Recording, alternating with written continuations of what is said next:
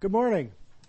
Good Um, two things you'll, uh, quick announcements before we get started. Number one, uh, you'll, you'll do well if you have a Bible and a pen and an outline. The outline should be on your chair. If you need a Bible or a pen, uh, Becca's got them. Raise your hands up. And if you do get a church Bible, we're on page 358. And, uh, secondly, uh, welcome to all the kiddos. We love having you here. I've got two of my own.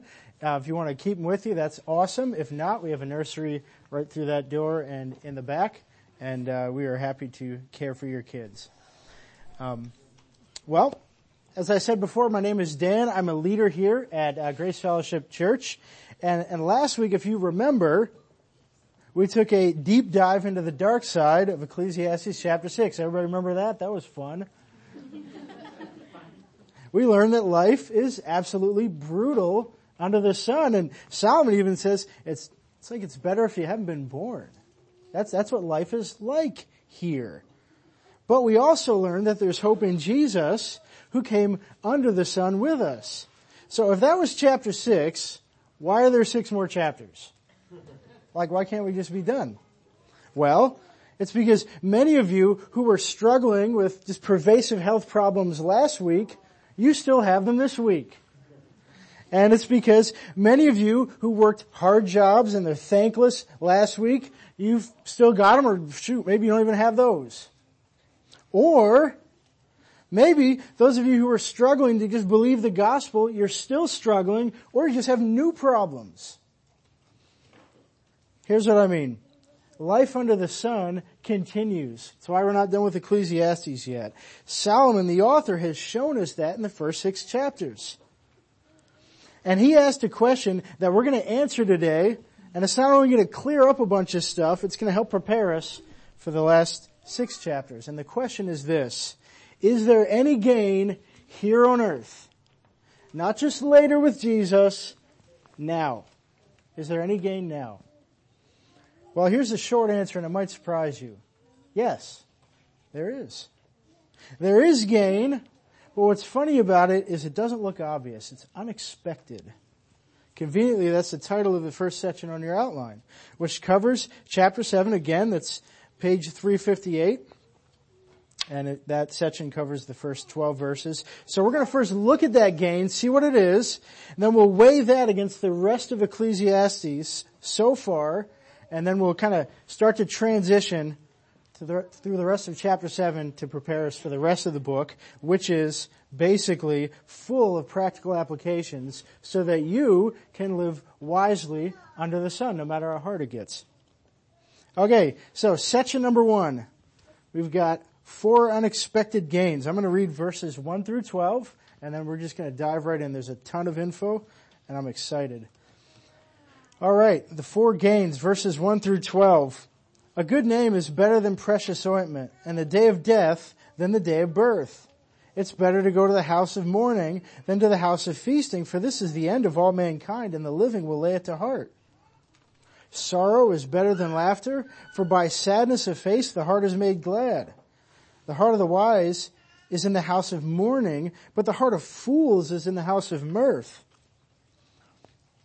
It's better for a man to hear the rebuke of the wise than to hear the song of fools. First, the crackling of thorns under a pot, so is the laughter of fools. This is also vanity. Surely oppression drives the wise into madness and a bribe corrupts the heart. Better is the end of a thing than its beginning, and the patient in spirit is better than the proud in spirit.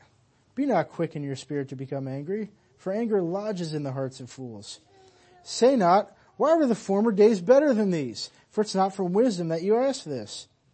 Wisdom is good with an inheritance, an advantage to those who see the sun. For the protection of wisdom is like the protection of money. And the advantage of knowledge is that wisdom preserves the life of him who has it. Now there's a lot of info in there. So what I've done is I lumped, I found four gains and I kind of lumped them into four categories. And I'm going to start with the smaller ones. That is what Solomon spends the least amount of time talking about. And then I'm going to move to the bigger gains, what Solomon spends the most time talking about. So these are four unexpected gains. So we're going to bounce around a little bit, but hang with me. Gain number one, you can write this down. It's a good name. And that's the first half of verse one. It's just half a verse. And it's described as better than precious ointment. Now that doesn't sound very, very unexpected, does it? Because who cares about ointment? Do you even know, do you even know what it is? Well, ointment, at least in this, uh, the biblical definition is, it's a mixture of oil and spices, which were very rare back then. It was cosmetic, because no indoor plumbing, fill in the blanks. It had medicinal value. It was even used to honor the dead. Like you kind of you know, you would kind of put some and anoint the dead and, and it was just sort of a, a, a, luxury. And the cool thing was, is it lasted for centuries if it was preserved well. So it had tremendous value and you could pass it on to your kids so they could have tremendous value. And here's the thing, Solomon is saying that a good name is worth more than that. I mean, think about the security that you'd love to have for you and for your kids. Solomon says a good name is better and um, isn't that radical for Solomon, the wealthiest guy ever, to admit? That's staggering. But but just take a moment and consider it. I mean, if you're honest, you can always make more money, can't you? Like you can. Like for some of us it's easier, for some it's harder, but legally you can make more money, go learn a new skill, or you just go and you get more education and you pick up a new job, you can make more money. And um, Compare that, compare that to how hard it is to have a good name. Think about how difficult that is. And I'll just simply ask this question to you to kind of drive it home so we can move on. How rare is a completely trustworthy friend? How much more valuable is that than a fat bank account? So much more valuable. So it's unexpected, but gain number two, it's verses eight and nine, is patience. And it's described as better than pride and anger. Now I'm going to start with a common scenario to help us flesh this out, because I, I, think most of us would say, well, of course patience is better than pride and anger. So I'll start with a common scenario. Have you ever met a new person and been tempted to just kind of quickly categorize or stereotype them? Like, that guy's weird. That guy's a Presbyterian. You just kind of dump them in a box and you don't, you don't ask questions. You just kind of dump them in. That's pride, right? Like whenever we do that, it shows that we value pride. You know, what, what that says is, yeah, I know people like you. You don't really get to know the person. It's all about you thinking you know who they are, and you're usually wrong. Now why do you do that? Why do we do that? Well, because a, a patience response doesn't really seem valuable in the moment. Have you ever tried to just ask people lots of questions and not like interject? Just let them talk? That's hard work. That is real hard work. But what's the payoff? Instead of running from you, people actually tend to be drawn to you. Think about the patient people in your life. You just want to go to them when stuff is hard. And that's the point. It's so refreshing to see patience. But, but pride and anger, they're easy and they're quick and they feel good in a moment. But patience is hard in the moment and it pays off. So the gain there again is unexpected. So let's, let's keep going. Gain number three is sadness. So we're going to go back to the second half of verse one and go through verse four. Now this one is a less obvious gain than, than I think any of them sadness. So it'll take a little bit of work. Solomon introduces this by saying that the day of death is better than the day of birth. Now this is not new. He's actually said this a lot of times in the book. It's just basically, yeah, you're finally free from this hard earth. What's shocking though is that here in verses 2 through 4, Solomon describes sadness and mourning as gain. That's really unexpected. But what's even more shocking than that is that Solomon describes sadness and mourning as having more value than feasting, laughter, and mirth. Or I won't call it mirth, I'm going to just call it amusement. That's another word for it. But let's pause for a second because Solomon said back in chapter 5 that the best thing is for people to eat and drink and enjoy life. So, how can sadness and joy, two seemingly polar opposites, both be gain?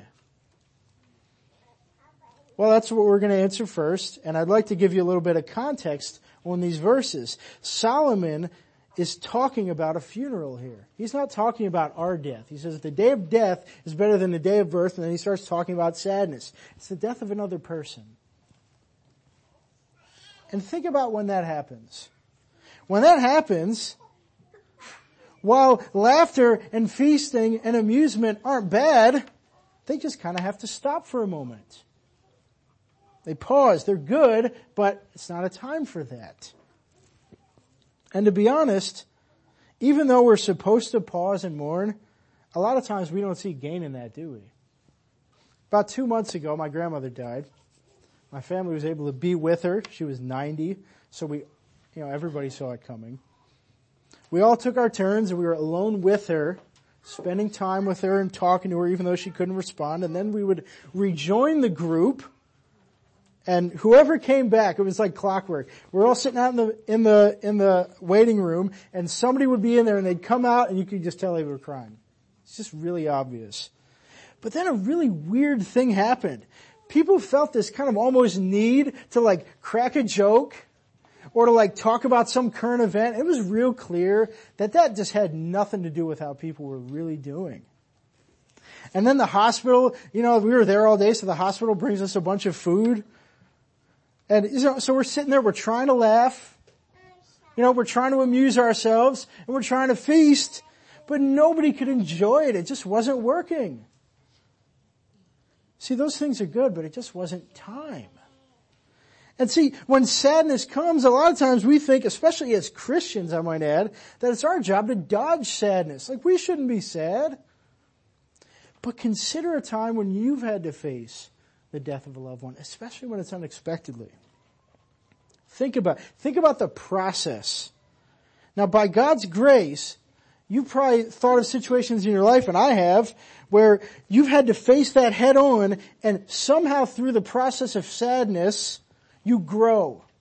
You're happy again. And you know what's crazy? You're actually more happier than you were. That's what Solomon's talking about. Sadness is gain because it makes the return of happiness even better, doesn't it? You can't, you can't even define happiness without the fact that sadness makes happiness look more happy. So Solomon gets that, so he goes on in verse 4 and says that wise people actually, look in verse 4, they lodge their hearts in mourning. In other words, you're just okay to go live there for a while. And here's the thing, that really helps people, doesn't it? Like if you're just okay to go there. I mean, consider the people in your life that have walked with you through the fire. Life's hard.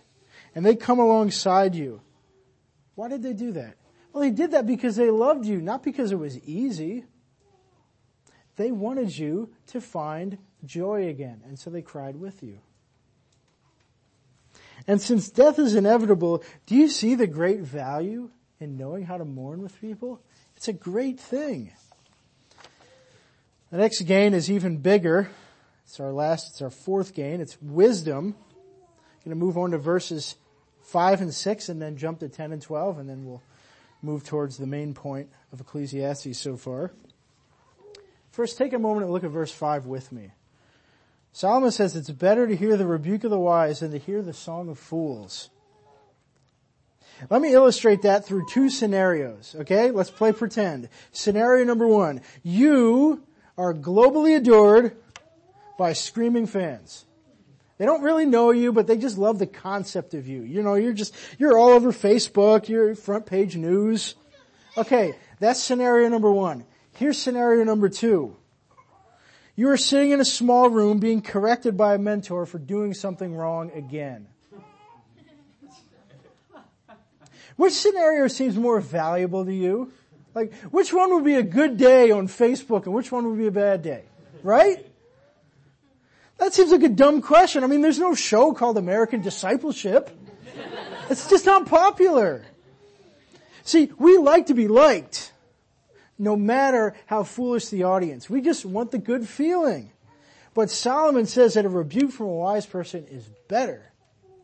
How is that possible? He says why in verse 6. He says, because the laughter of fools is like the crackling of thorns in a fire.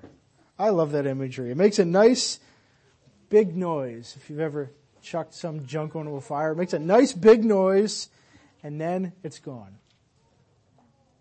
They move on. They cheer for you, then they cheer for the next guy and you're washed up. It looks good for a moment, but in the same moment it's gone. That's why wise rebuke is better. It serves a real purpose. It's hard in the moment again, but it pushes you towards something that would seem like it would actually last more. So you don't run from it. You don't run, run from rebuke. In fact, go get it. It's great. Okay, let's jump to verse 10 for more unexpected gain of, of wisdom. This example is what I might call the benefit of avoiding nostalgia. Say not, why were the better days former than these? You know, thinking it was so awesome back then, but now it's just horrible. You ever think that? I mean, you ever just want to be a kid again? I mean, I think of that so often. Like, I would love for my biggest problem to be broccoli. Like, I would love for that to be a hard day. Right? It's simple. You don't have to think about like world affairs. You just broccoli and riding a bike and that's it. You ever think that? That's incredible. That's an incredibly popular belief. You see it all the time. But uh, here's the crazy thing. I could preach a whole sermon on this, but I'm just going to say this: time moves forward, doesn't it? It moves in one fixed direction. But when you think of the past, not that it's wrong to just think of the past, when you long for the past, when you say, I want to go this way. You're basically attempting to move time in the wrong direction. And God made time. There's no gain in that. In fact, what's kind of funny is you waste time doing that. Now, wisdom looks forward, which Solomon does in the next verse, verse 11. He says, wisdom is good with an inheritance. In other words, you don't blow money on luxury, you invest it for God's glory. Again, you don't think of what feels nice and good now, you think of what will benefit later. And what's more, in verse 12, the next verse, Solomon actually says wisdom is like money. It's comparable to money in that they both offer protection, but look, wisdom actually has more gain than money because it preserves life. And all that means is you live better, not just wealthier. You can endure. You can get through the hard times. And getting through the hard times is something that money really can't buy you. Do you see the unexpected gain? Well, here's where we back up and we look at all four of these things. All four of these unexpected gains. And they're hard to accept sometimes. You know, it's easier for me to want to be famous instead of rebuked. And it's easier for me to want to be luxurious or wealthy rather than have integrity and be trusted. But I mean, they're hard to accept, but you know, you see the gain, right? And it does last more, right? Solomon said it was better, but there's a big problem. These things only last as long as you do. I mean, sometimes they don't even last that long. Let's think about a good name. I'm just going to use a good name for an example. How fast can you lose that? I mean, especially now especially now as connected as everybody is. You can live, you can work your whole life with integrity. You say one wrong thing while the microphone is turned on, you're done. Or you don't, but you're falsely accused. You're done. Or people just eventually forget you. See, it's better, but the big problem is still there. And I say that because we're now going to bring Ecclesiastes kind of forward towards the main point. I'm going to read verses 13 and 14. We're going to work towards the, the main point. Consider the work of God. Who can make straight what he has made crooked? In the day of prosperity be joyful, in the day of adversity consider. God has made the one as well as the other, so that man may not find out anything that will be after him. See, the reality is this. No matter how wisely you live, the world is still crooked. And even more in verse 14, 14 look, Psalm says, God did this. He made both prosperity and adversity so that you would actually be reminded that you're temporary. You can't make the crooked world straight. Here's what I mean. You can go try to follow all those wise principles that we just talked about. You can try to have a good name. You can try to be patient. You can try to mourn with the sad. And you can try to be wise. But eventually you die and the world stays crooked. It doesn't get better.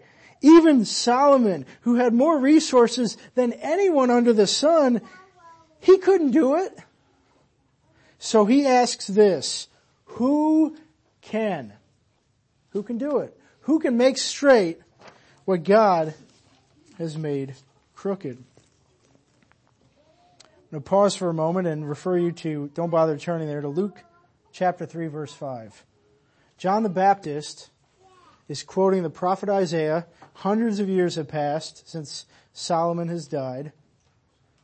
And John the Baptist says this, prepare the way of the Lord. Every valley shall be filled, every mountain made low, and the crooked shall be made straight. So in other words, who can make straight what God has made crooked? Only God. God can, and He did through Jesus.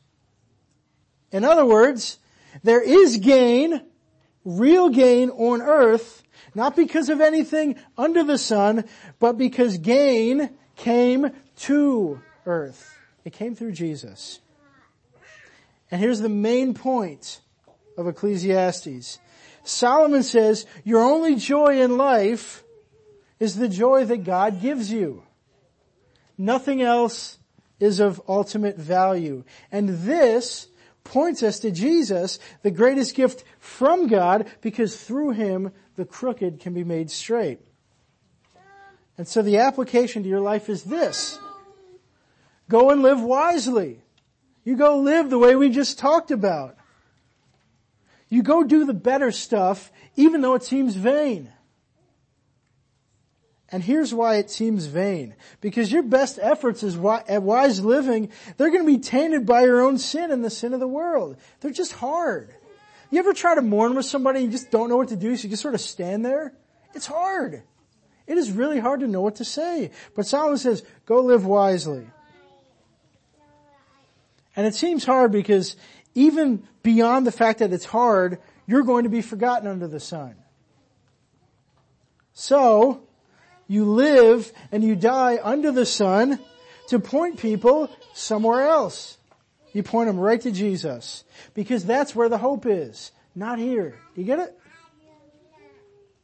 So there is gain and here is what it looks like practically. We're now transitioning. The rest of Ecclesiastes is going to be case studies. How to live, what to do, how do you live wisely under the sun? It's possible. Solomon's going to give us some really good advice. It's point two in your outline, surprising solutions to everyday problems. And there's two of them that we're going to cover this week. And uh, I'm going to read verses 15 through 22. It's kind of two sort of case studies. Solomon says this in verse 15. In my vain life, I have seen everything. There's a righteous man who perishes in his righteousness, and there's a wicked man who prolongs his life in his evil doing. But not, be not overly righteous and do not make yourself too wise. Why should you destroy yourself? Be not overly wicked, neither be a fool. Why should you die before your time? It's good that you should take hold of this and from that not withhold, and from that withhold not your hand, for the one who fears God shall come out from both of them. Wisdom gives strength to the wise man more than ten rulers who are in a city. Surely there's not a righteous man on earth who does good and never sins.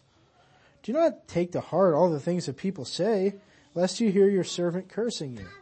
Your heart knows that many times you yourself have cursed others. So there's two scenarios. They're a little bit hidden in there. It takes a little bit of explaining. But the first scenario, the first problem is in verses 15 through 19. And the title of that problem is, There's Injustice Everywhere. So how do we deal with that on a daily basis? Well, in verse 15, Solomon hypothetically considers two men. It's not like he actually knows the two guys. He just talks about two general categories of people. One, who perished in his righteousness, and two, second person who prolonged his life in his wickedness. In other words, all he's saying is, I've seen innocent people lose, and I've seen wicked people win or prosper. He's just talking about injustice. It's everywhere. Do you see injustice on a daily basis? Sure, we could talk a whole sermon on that, but we're not. Instead, let's talk about, Solomon gives us two wrong solutions to that. Here's two wrong solutions to injustice everywhere, two wrong responses. The first response in verse 16 is assuming innocence. So I'm going to clarify verse 16. He's not referring to someone who is overly good, like, hey, just don't be too wise. He's referring to someone who has an overly good view of themselves. Don't think you're too wise. In other words, this person would be the type of person who looks out there at all the world's problems and he says, man, I'm not, I'm, I'm glad I'm not like those guys. That's kind of the response. Not my problem. Not like those people. This thinking is how cults get started, right? Some guy looks and he says, man, the world's messed up. Hey, let's get a bunch of us over here and we'll go move off into the woods away from the sin. And that never ends well, does it? The sin is everywhere. You can't get away from it. So the wrong response is to just try to assume you're okay and, and leave. Or here's a more common version. Here's a version hopefully I think you can, you might be able to re- relate to in your own life. A more common version of assuming innocence is like this. It's someone who spends more time complaining about the world's problems than they do actually helping people. Like seriously, log the hours in your week. How much time did you spend complaining and how much time did you spend actually helping? Okay, the second wrong solution is in verse 17. It's not assuming innocence, it's enjoying guilt. You know, don't be a fool. Don't die before your time. Uh, what that might look like is somebody who says, well, the world is falling apart, so let's just kind of do whatever. Have you ever done this? Here's a real common version of that. It is sneaky. Have you ever entertained a sinful thought? Like you kind of, you think about, you know, you're just doing something in the evening and this kind of temptation kind of pops into your head and you, you entertain it for a moment and, and you didn't act on it yet, but you say to yourself, well, I thought about it. I'm messed up. I might as well just do it. You know, can't go back now. I'm messed up. Might as well roll with it. That's actually enjoying guilt. It's wrong. Solomon says it's foolish. Quite frankly, it's dying on the wrong hill. And so the right solution to both of these problems Solomon gives us is in verse 18. It's pretty surprising. He says, fear God and you'll come out of both of these. Here's what that would look like. First, instead of assuming innocence, all we're doing is applying what we've learned to this scenario. Instead of assuming innocence, you acknowledge and freely admit, I'm a sinner. You get up, you're just like, yep, today I'm gonna sin. Like, it's in me, it's all over the place, I'm gonna respond wrongly to it, I'm gonna think it. But, instead of enjoying guilt, you seek to live wisely and humbly like Jesus out of gratitude to Him. Here's what I mean. When you assume innocence and you acknowledge that you're a sinner, you're actually fearing God by, because you're admitting the fact that you need Him. You say, I'm messed up. I need help. And then, instead of enjoying guilt and saying, well, I can't, you say, oh man, Jesus died for that. You seek to live wisely and humbly like Jesus out of gratitude to Him. You're fearing God because you have reverence for God's holiness, which is what drove Jesus to the cross. Does that make sense? It actually gives you hope so that you can admit sin, but yet not just wallow in it. And see, when you do this, Solomon says you live wisely. And to be honest, doesn't that drive the world nuts? Like when you live, when you don't act on your initial, you know, when you don't follow your heart, when you don't just kind of go with it, it's so strange to the world. They say, why are you helping me? I haven't done anything to earn that. Or, why do you care? You know, you live in the suburbs, I live in the city, why do you care about me? And then you say, because my hope is in Jesus. You know, and when you do that, as flawed as your efforts are, if you can just imagine, it's like you have a skinny little crooked finger and it's really not good for a whole lot, but it's pointed straight to heaven. Because that's where the hope is.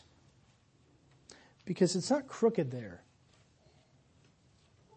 Okay, here's problem number two. It's verses 20 and 21. It's a whole different problem.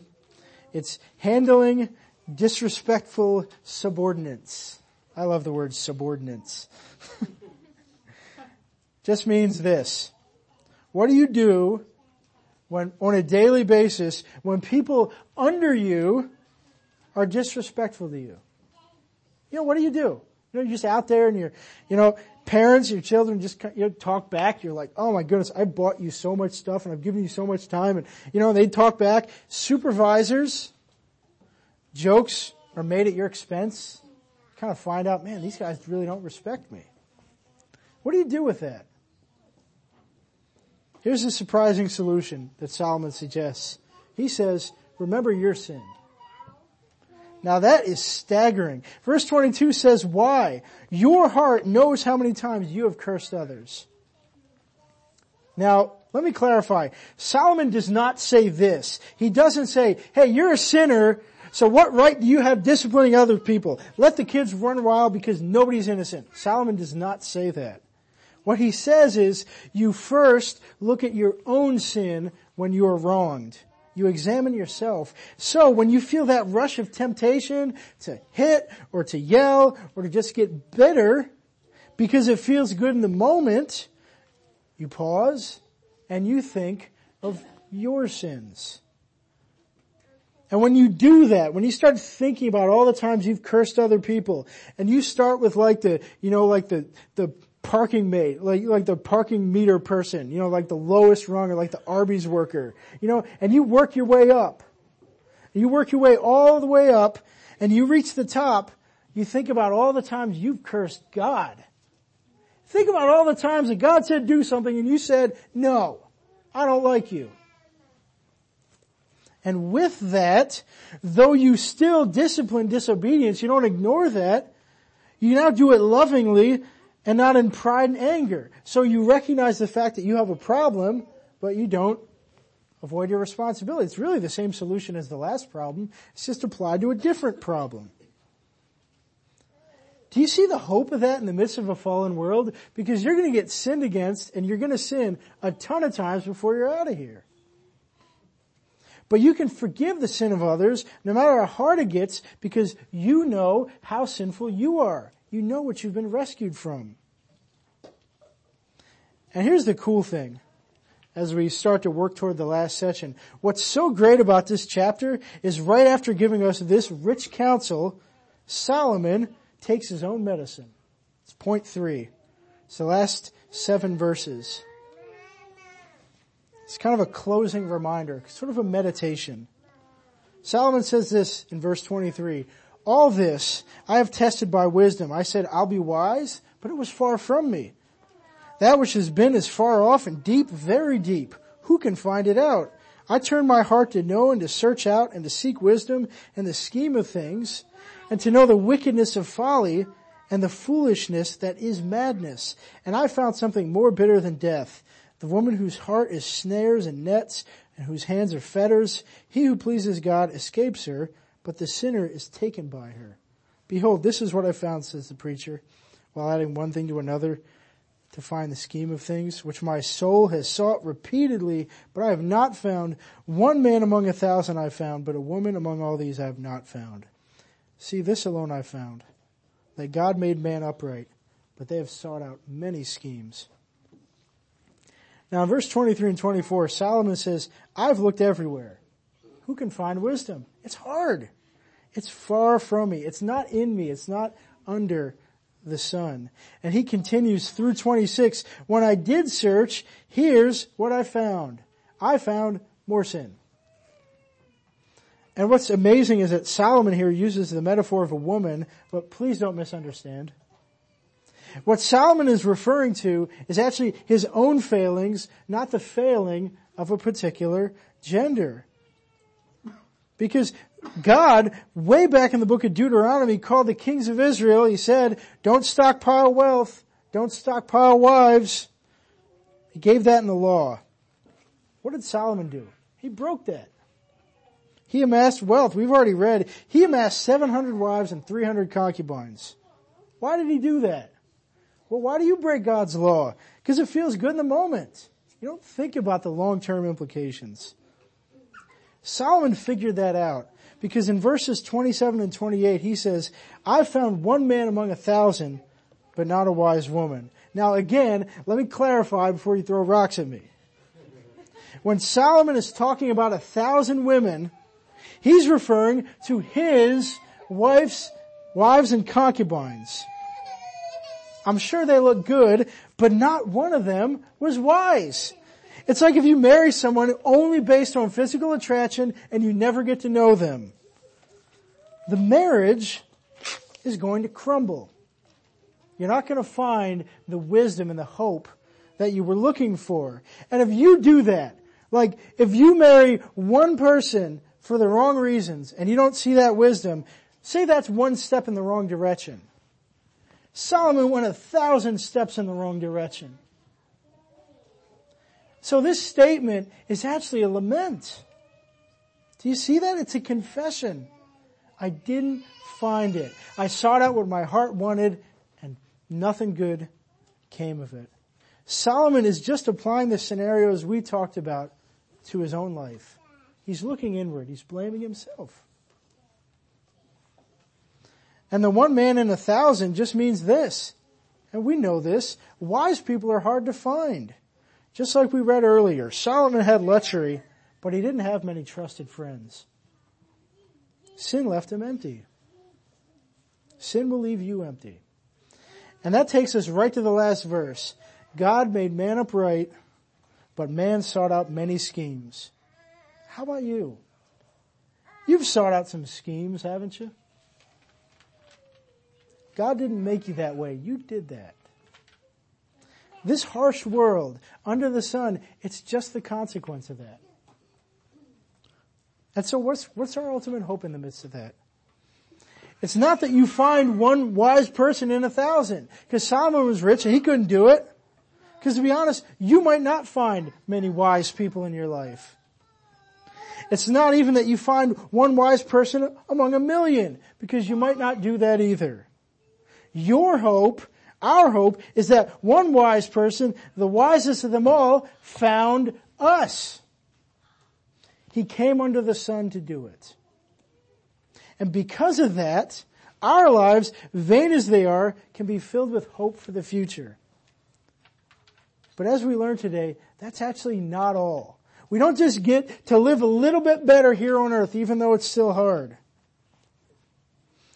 Though the gain is unexpected and it's temporary, it points to Jesus, and Jesus is not temporary. So living wisely under the sun, vain as it seems, is a taste of eternity with Jesus. We don't deserve that, but He's given it graciously to us. Let's work out of that. Let's pray for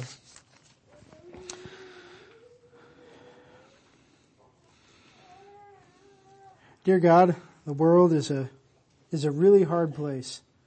The hardest thing about living wisely is the fact that knowing that someday I'm going to die, and nobody might notice it, but God's written our name down. Even if our good name is spoiled, our names are written in the book of life. Even if we falter in wisdom, we follow Christ who did not falter in wisdom. Even if we're impatient, God deals patiently with us. Lord, we thank you for that. We ask that you would help us to